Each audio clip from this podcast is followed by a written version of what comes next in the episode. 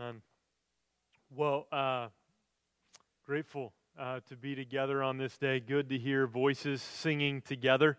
Uh, and, uh, you know, even just hearing Lynn praying for God to bring healing to people who uh, need healing. And I don't know if you recognize that, but every person that he prayed for, people that we've been praying for that had to miss a lot of time with the church family, every one of them's here today. So Ryan's here, Bob's over there.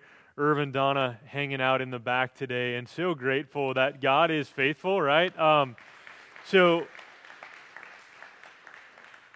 just a reminder, and Gary as well. Uh, Gary also here today. So, all those people that he mentioned. So, you know, we pray for God to heal, and we kind of just like, well, we should do that, and we know God does do that, but it's good to be reminded, yeah, He really does. And so, very thankful for that today. Um, thankful that we can be together as a church. Uh, I thought I put all my slides that I made yesterday on that computer, and they just came and told me they're not there. So they're trying to figure that out. Eventually, I think there will be some slides up there. Um, but if not, uh, then I just wasted an hour yesterday. And you need to make sure you have your Bible in front of you. That's, that's better. That's a good reminder. You never know uh, when something might get messed up. And so so check out uh, your Bible. Bring one with you. If you don't have a Bible, we would love to get one in your hands. Uh, and so let us know, and we will get one to you. We're in Hebrews chapter 10 today, so you can turn to Hebrews 10, verse 19. The argument of the whole book has been really quite simple Jesus is better than anything. And so, as we've walked through the book so far, all these arguments seeking to persuade people Jesus is better than Moses. Jesus is better than angels. Jesus is better than, uh, than, he's the better priest of a better covenant. So we've been covering this over the course of a number of weeks. And the application of all of this really is simple as well. Because Jesus is better than anything, then we should stick with Jesus. Or another way to say that would be endure by faith. Don't turn aside, don't turn away, don't turn back. And so we have mentioned that this book is really put together like a sermon. Uh, so we're, we're going through it relatively quickly because I think it was intended to actually go through it all in one. This is just one sermon. And if you look at chapters 1 all the way through 1018, that really is kind of like the body of the sermon. Here's the, here's the argument they're trying to make. And then starting today, chapter 10, verse 19 to the end of the book is really the application section of the sermon. Now, there's been applications sprinkled in throughout it as well, but that's really what we get to in this last section of the book. So today is the first message in the last section uh, of the book of Hebrews. Hebrews 10 19 to 39. We're going to see, remember, the context is persecution. The, the people who had grown up, many of them in the Jewish faith, now, by God's grace, through faith in Jesus, are saved. They're believers. And so their temptation is, oh, persecution was bad. Um, it is getting worse. Maybe, maybe I ought to turn back and go to the old religion. And then the argument is, don't do it. Don't do it. And so today, uh, we're going to look at 19 to 39. Here's the big idea today. We must draw near and hold fast together so that we avoid God's judgment and endure by faith until we receive God's promised reward. Hey, did we get it? Excellent. Good. I didn't waste an hour. Let's, uh, let's pray together. Father, thank you uh, that we can be gathered together, even as your word commands us to do in this very passage. And thank you that we can do it uh, without real fear of persecution, uh, like the believers getting this message first had to fear. And so, God, thank you uh, that we can gather safely and securely. And I pray uh, that we wouldn't just uh, take for granted this opportunity to be your people gathered together, uh, empowered by your Spirit to understand your word. Would you be at work in us for your glory even now? In Jesus' name we pray. Amen. If you're able to, go ahead and stand, and we will read uh, in entirety Hebrews 10 19 to 39. Uh, listen to God's word. Therefore, brothers, since we have confidence to enter the holy places by the blood of Jesus, by the new and living way that he opened up for us through the curtain, that is, through his flesh, and since we have a great priest over the house of God, let us draw near with a true heart in full assurance of faith with our hearts sprinkled clean from an evil conscience, and our bodies washed with pure water, let us hold fast the confession of our hope without wavering, for he who promised is faithful. And let us consider how to stir up one another to love and good works, not neglecting to meet together, as is the habit of some, but encouraging one another, and all the more as you see the day drawing near. For if we go on sinning deliberately after receiving the knowledge of the truth, there no longer remains a sacrifice for sins, but a fearful expectation of judgment and a fury of fire that will consume the adversaries. Anyone who has set aside the law of Moses dies without mercy on the evidence of two or three witnesses. How much worse punishment do you think will be deserved by the one who has trampled underfoot the Son of God and has profaned the blood of the covenant by which he was sanctified and has outraged the Spirit of grace? For we know him who said, Vengeance is mine, I will repay. And again, the Lord will judge his people. It is a fearful thing to fall into the hands of the living God. But recall the former days when, after you were enlightened, you endured a hard struggle with sufferings, sometimes being publicly exposed to reproach and affliction, and sometimes being partners with those so treated. For you had compassion on those in prison, and you joyfully accepted the plundering of your property, since you knew that you yourselves had a better possession and an abiding one. Therefore, do not throw away your confidence, which has a great reward, for you have need of endurance, so that when you have done the will of God, you may receive what is promised. For yet a little while, and the coming one will come and will not delay, but my righteous one shall live by faith. And if he shrinks back, my soul has no pleasure in him. But we are not of those who shrink back and are destroyed, but of those who have faith and preserve their souls. Amen. You can be seated. Powerful word this morning. Looking forward to, to digging in a little deeper together. Sermon notes page might be helpful for you. We want to be people that apply the word, and that's what the life group guide is for as well. So, uh, as Eric invited you, join a life group if you're not in one. And if you are unable to do it, um, uh, then, then find ways to work together with others in some other way on applying the Word of God together. Three points today. It starts out, you could tell the tone of the passage changed in different parts. There was encouragement, there was a warning, and then there was an exhortation. So we begin at the beginning with the encouragement today. And notice how it begins in verses 19 to 21 with a summary in many ways of what Christ has done. If I were to say, what is verse 19 to 21 doing? I would say it's summarizing everything from chapter 4, verse 14 up through 1018. So it's like a summary of about six chapters of Hebrews in three short verses, reminding them of what it is that Christ has done. And we need to be reminded of this again and again and again. Verses 19 to 21 are really that reminder. Just read it, so I won't read it in detail again, but just recognizing, remember the dilemma being there is a holy and righteous God, and they knew from their previous religion that not just anybody could enter his presence.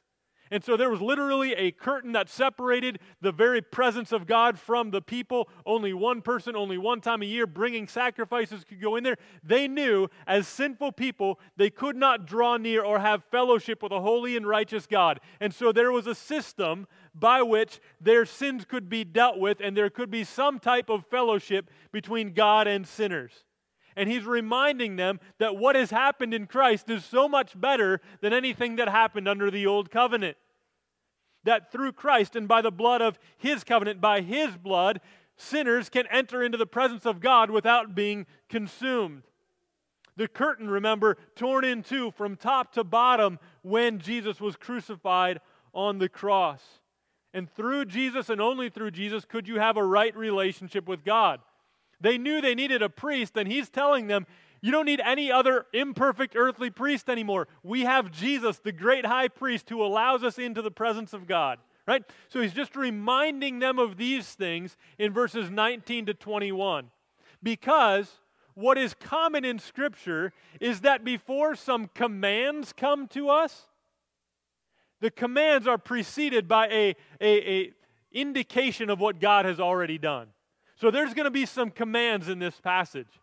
But again, we're reminded here's what Christ has already accomplished for you. Therefore, did you notice those words there in verses 19 to 21? Therefore, brothers, since. So he's tying it all. Like what we're about to say is tied back to everything we've just said. Therefore, and since. And then we see it again in verse 21. And since we have a great priest over the house of God. All right. So that's what's already happened. Because of what Christ has done for us, then we have, maybe you noticed as I read it, three let us commandments. Okay? Three let us commandments. The first one is verse 22 let us draw near. It says, let us draw near. And notice how we draw near. Again, this is the idea of we can be in God's presence. There was a, a, seeking to draw near to God in all sorts of ways in the past, but now we can draw near in a new way because of what Christ has done. We draw near verse 22 says, with a true heart, in full assurance of faith, with our hearts sprinkled clean from an evil conscience and our bodies washed with pure water.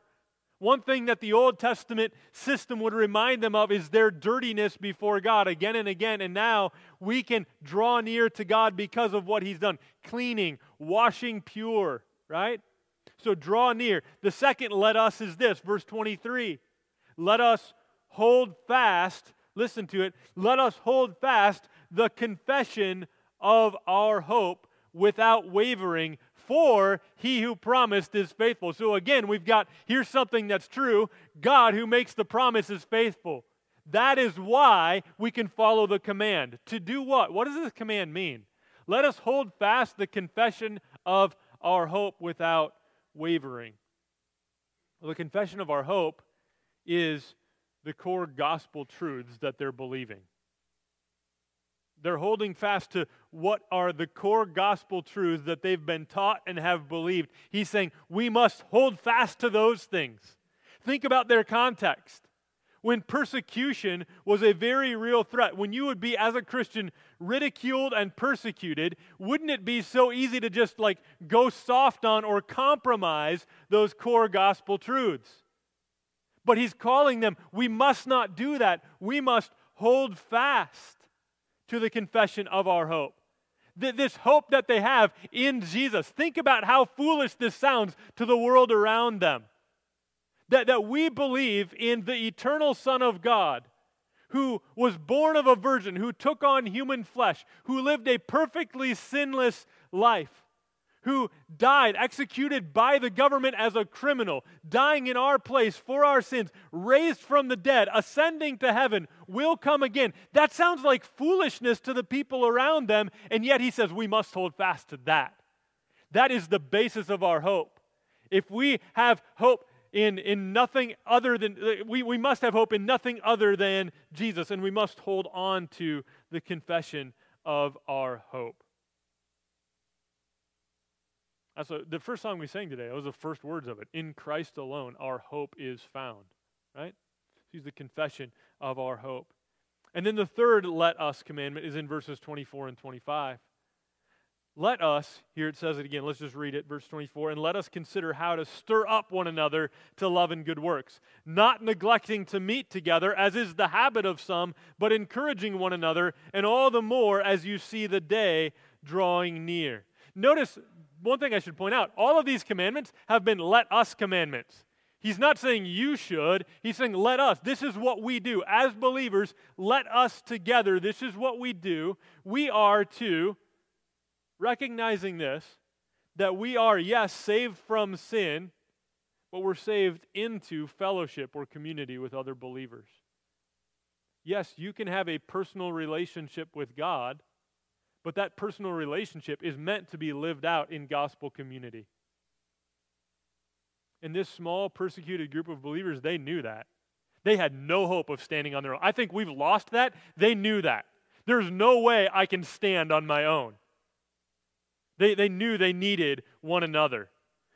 Apparently, though, some had started to believe that they could get away without gathering together. And so it had become the habit, notice that word, the habit of some to neglect meeting together. But they can't, so they must get together with a purpose. And their purpose as they gathered together was to be this. How, why did he say to gather, gather together? To stir one another up, to love and to good works, to consider how they should stir one another up to love and good works. And then also, what was the other purpose that we see there? Encouraging one another. They needed to gather together for those purposes. So, after each of these points, we're going to pause for some application because it's just filled with it.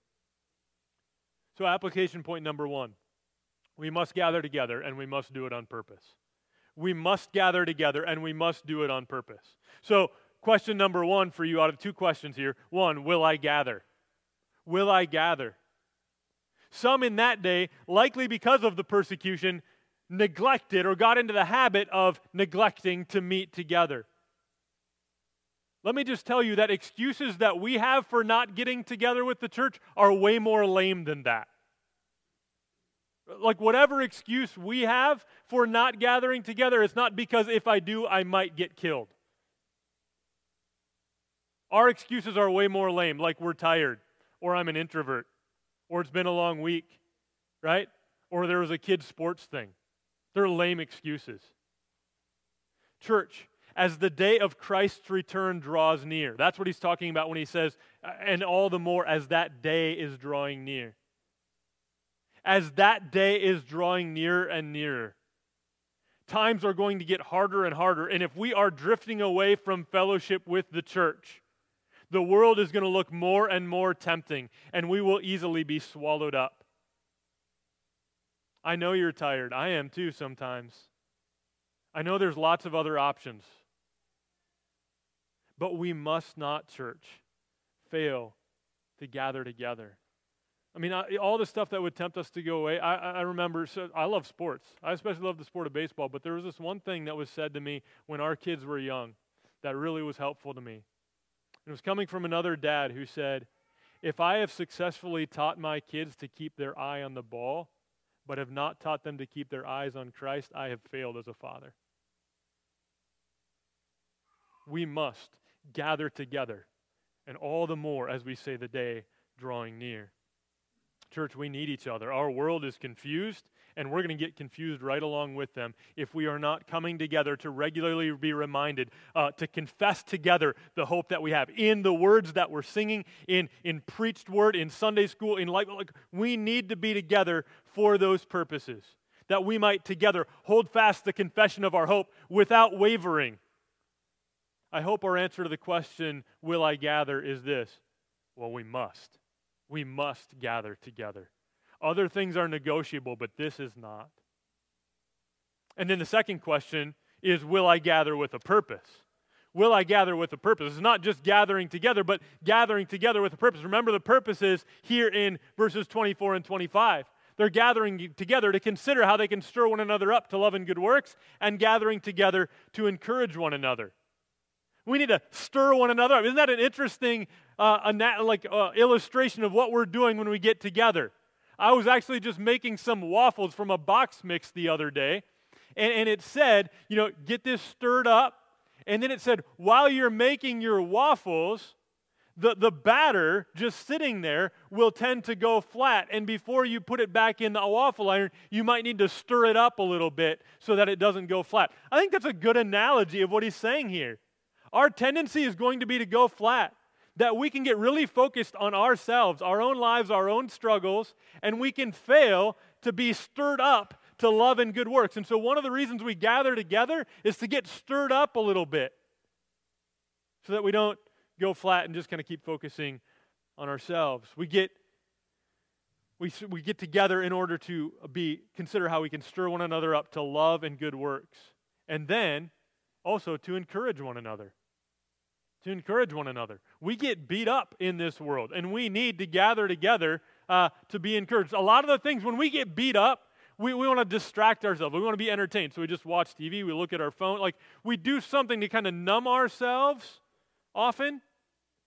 But what we really need is to gather together with the church and be encouraged and be intentional when we're doing it. Uh, think about this. What might happen if on Sunday morning it was just like our getting ready wasn't just about like, what am I going to wear? How am I going to look? And let's get there uh, without hurting each other as a family, right? What if instead we just a quick prayer and just ask God, God, I know I need to be stirred up today. I, I got selfish again this week, and, and I want to be stirred up to love and good works. God, I need to be encouraged today. So, God, would you, would you use somebody else in the church? So come ready to receive, expecting that God's going to, you know, because hopefully somebody else is praying. God, would you use me to stir somebody up to love and good works today? God, would you use me to encourage somebody? Let's be intentional in our conversation. That's what we're talking about in that Sunday school class in here. How do we become more intentional in really knowing and getting deeper with some people that we might build one another up? stirring one another up. All right? Now, the tone of the passage changes in verses 26 and following. All of a sudden, we have a warning. Earlier in the book, this is not the first warning passage. In fact, this is the last warning passage. There have been five or six, depending on how you count them, warning passages sprinkled throughout the book of Hebrews. Why warnings? Why are warnings necessary? Well, warnings are necessary and they're a useful means of encouraging people not to veer off the course. You've seen campaigns, haven't you, uh, of things like like trying to warn people about the dangers of like texting and driving or drunk driving, right? You've seen those things. And, and the warning sometimes seems very severe and very stark. Sometimes they will even show images of an accident that caused the loss of life of someone because somebody else was drunk and driving or texting and driving, right? So, so, so you, th- there's a warning there that is to encourage us to not engage in that activity that would cause those consequences. That's what we see here in verses 26 through 31. Now, again, think about the context of them. We, I, I had application, so we jumped us. Think about them again. Remember the temptation they would face that because of rising persecution, one way for them to protect themselves would be to walk away from Jesus, to kind of just shrink back. They, they would be better off and not in danger of so much physical harm if they would just walk away from Jesus. That was a real temptation for them. How, how do I keep, I mean, think about a dad. Some of you are dads. How do I keep my family safe? Well, if I just kind of tone it down and walk away from Jesus, my family might be safer right? There was also the real temptation because they were still sinners. The temptation that would say, I can keep on sinning because God is merciful, so I think I'll be fine in the end.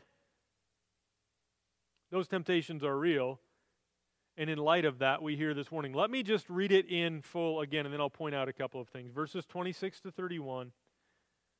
For if we go on sinning deliberately, after receiving the knowledge of the truth, there no longer remains a sacrifice for sins, but a fearful expectation of judgment and a fury of fire that will consume the adversaries. Anyone who has set aside the law of Moses dies without mercy on the evidence of two or three witnesses. How much worse punishment do you think will be deserved by the one who has trampled underfoot the Son of God and has profaned the blood of the covenant by which he was sanctified and has outraged the Spirit of grace? For we know him who said, Vengeance is mine, I will repay. And again, the Lord will judge his people. It is a fearful thing to fall into the hands of the living God. Those who receive the knowledge of the truth, yet go on sinning deliberately. That is, they are not remorseful or repentant. They sin, they know it's sin, and they just keep walking right into it. What should they expect according to this passage? Look at verse 26 and 27.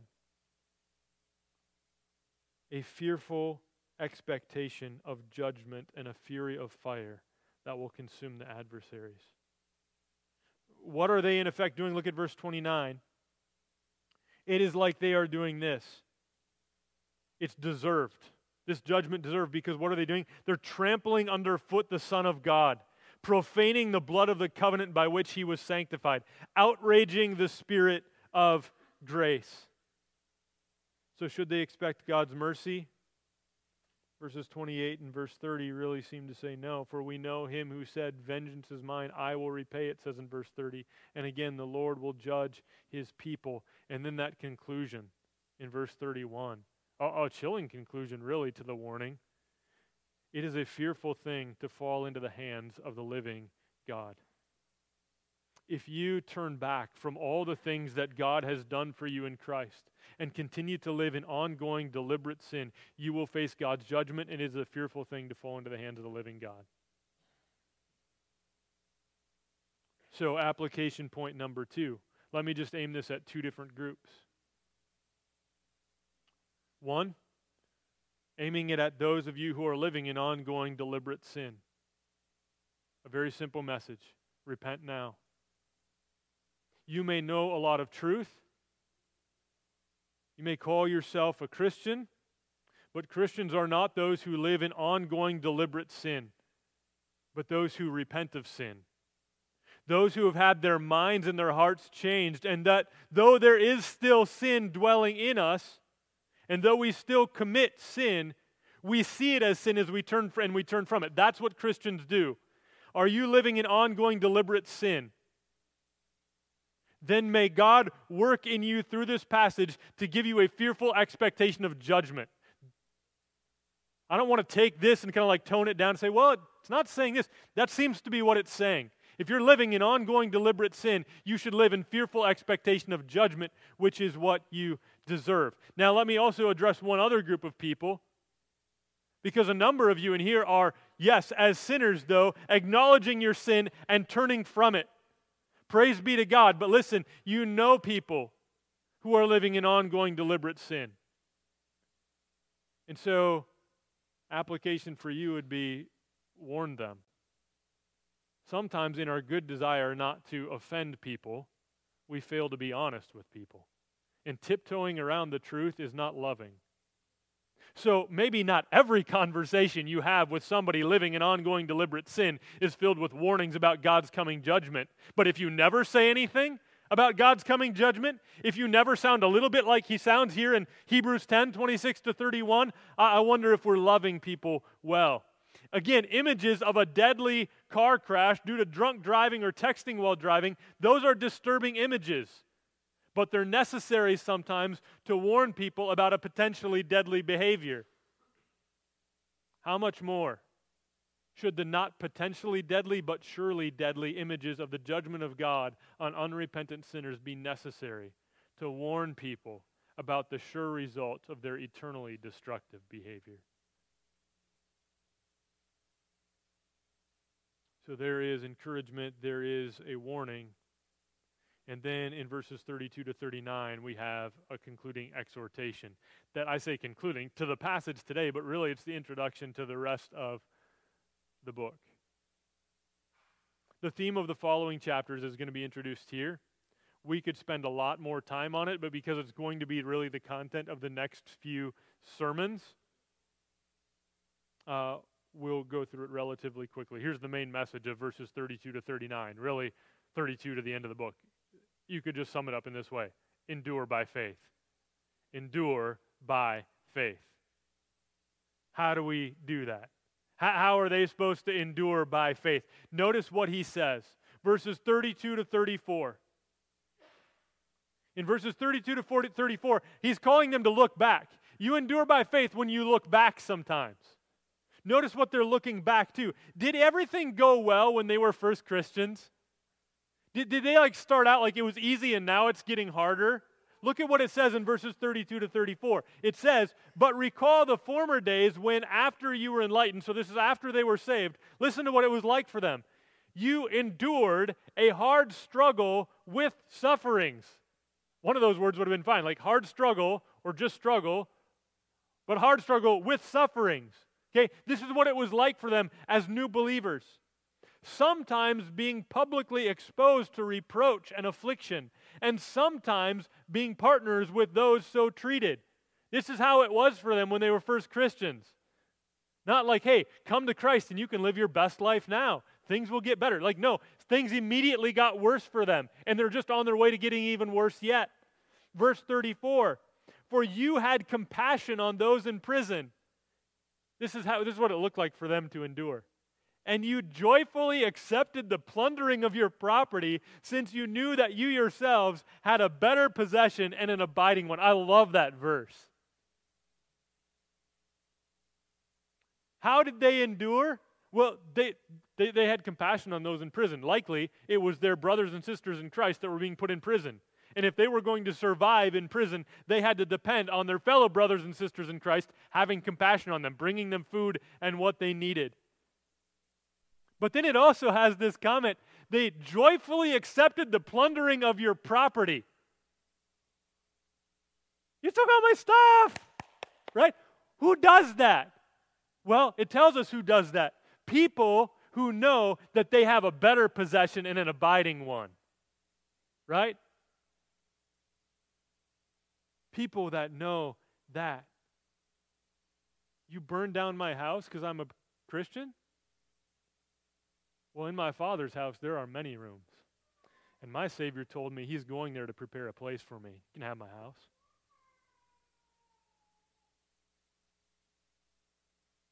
They endure by faith by looking back and remembering how much they've already endured and by remembering they have a better possession and an abiding one. That's, that's looking ahead. Look at verses 35 to 39.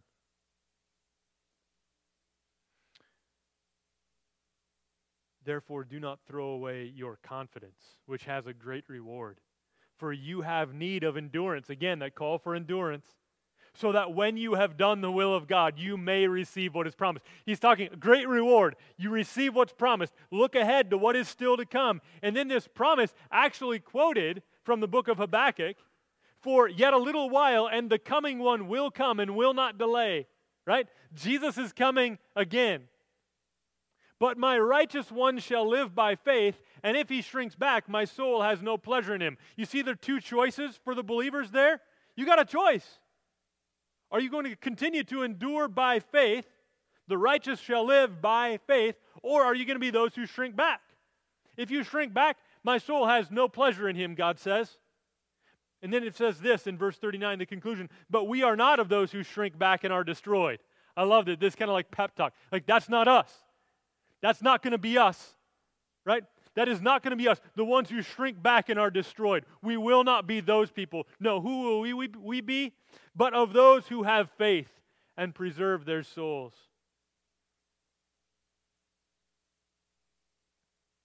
So, a final application point.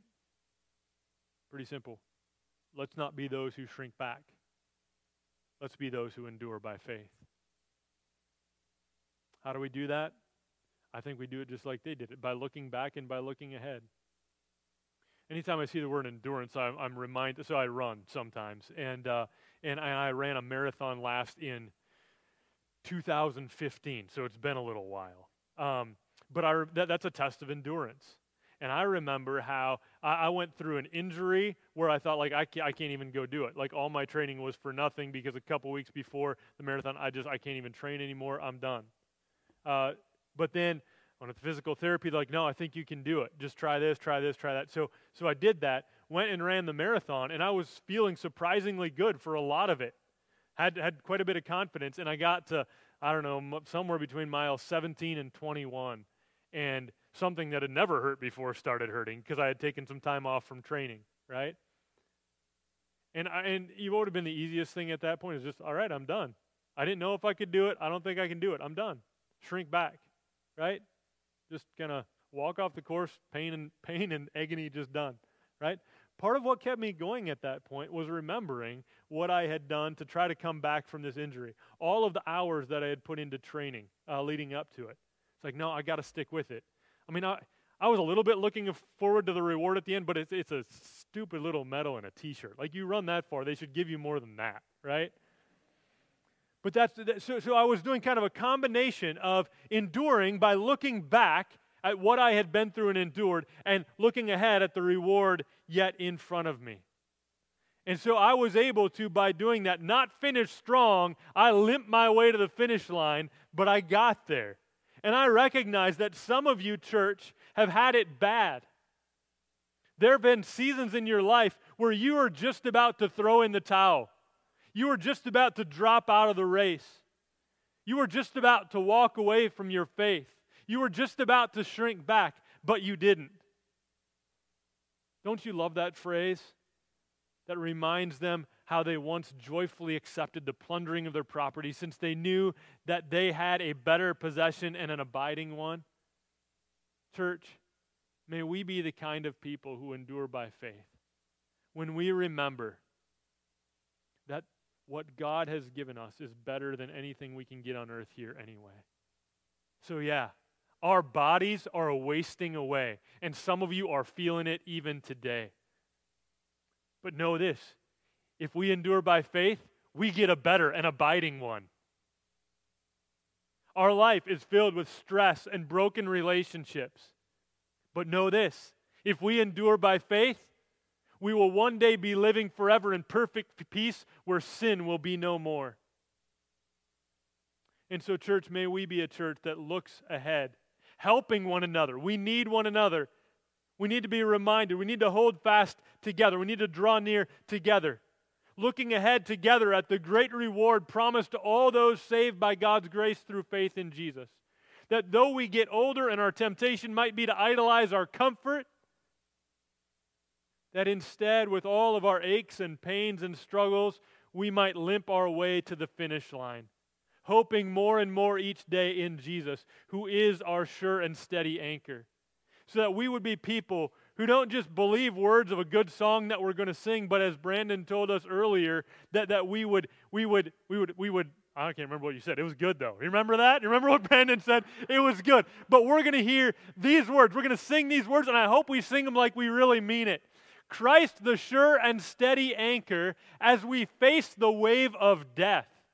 When these trials give way to glory, as we draw our final breath, we will cross that great horizon, clouds behind and life secure, and the calm will be the better for the storms that we endure.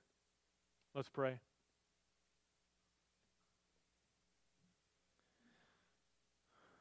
Father, uh, whatever you were pleased to do in us while we sat under your word together today, I pray that you would continue that work, that you would bring it to completion. We know we need to be encouraged. We know that we need to encourage others. So help us. Help us to commit to gathering together, to encourage one another, to stir one another up. We thank you that you are a God who, who doesn't shrug shoulders at sin but as we saw in this warning here, that you're a God who will judge. And so, God, we pray for those living in ongoing deliberate sin that they would fear your judgment and that that would cause them to repent. And God, we pray that you would help us not to be those who shrink back and are destroyed, but to be those who endure by faith in Christ, who is our sure and steady anchor, and in whose name we pray. Amen.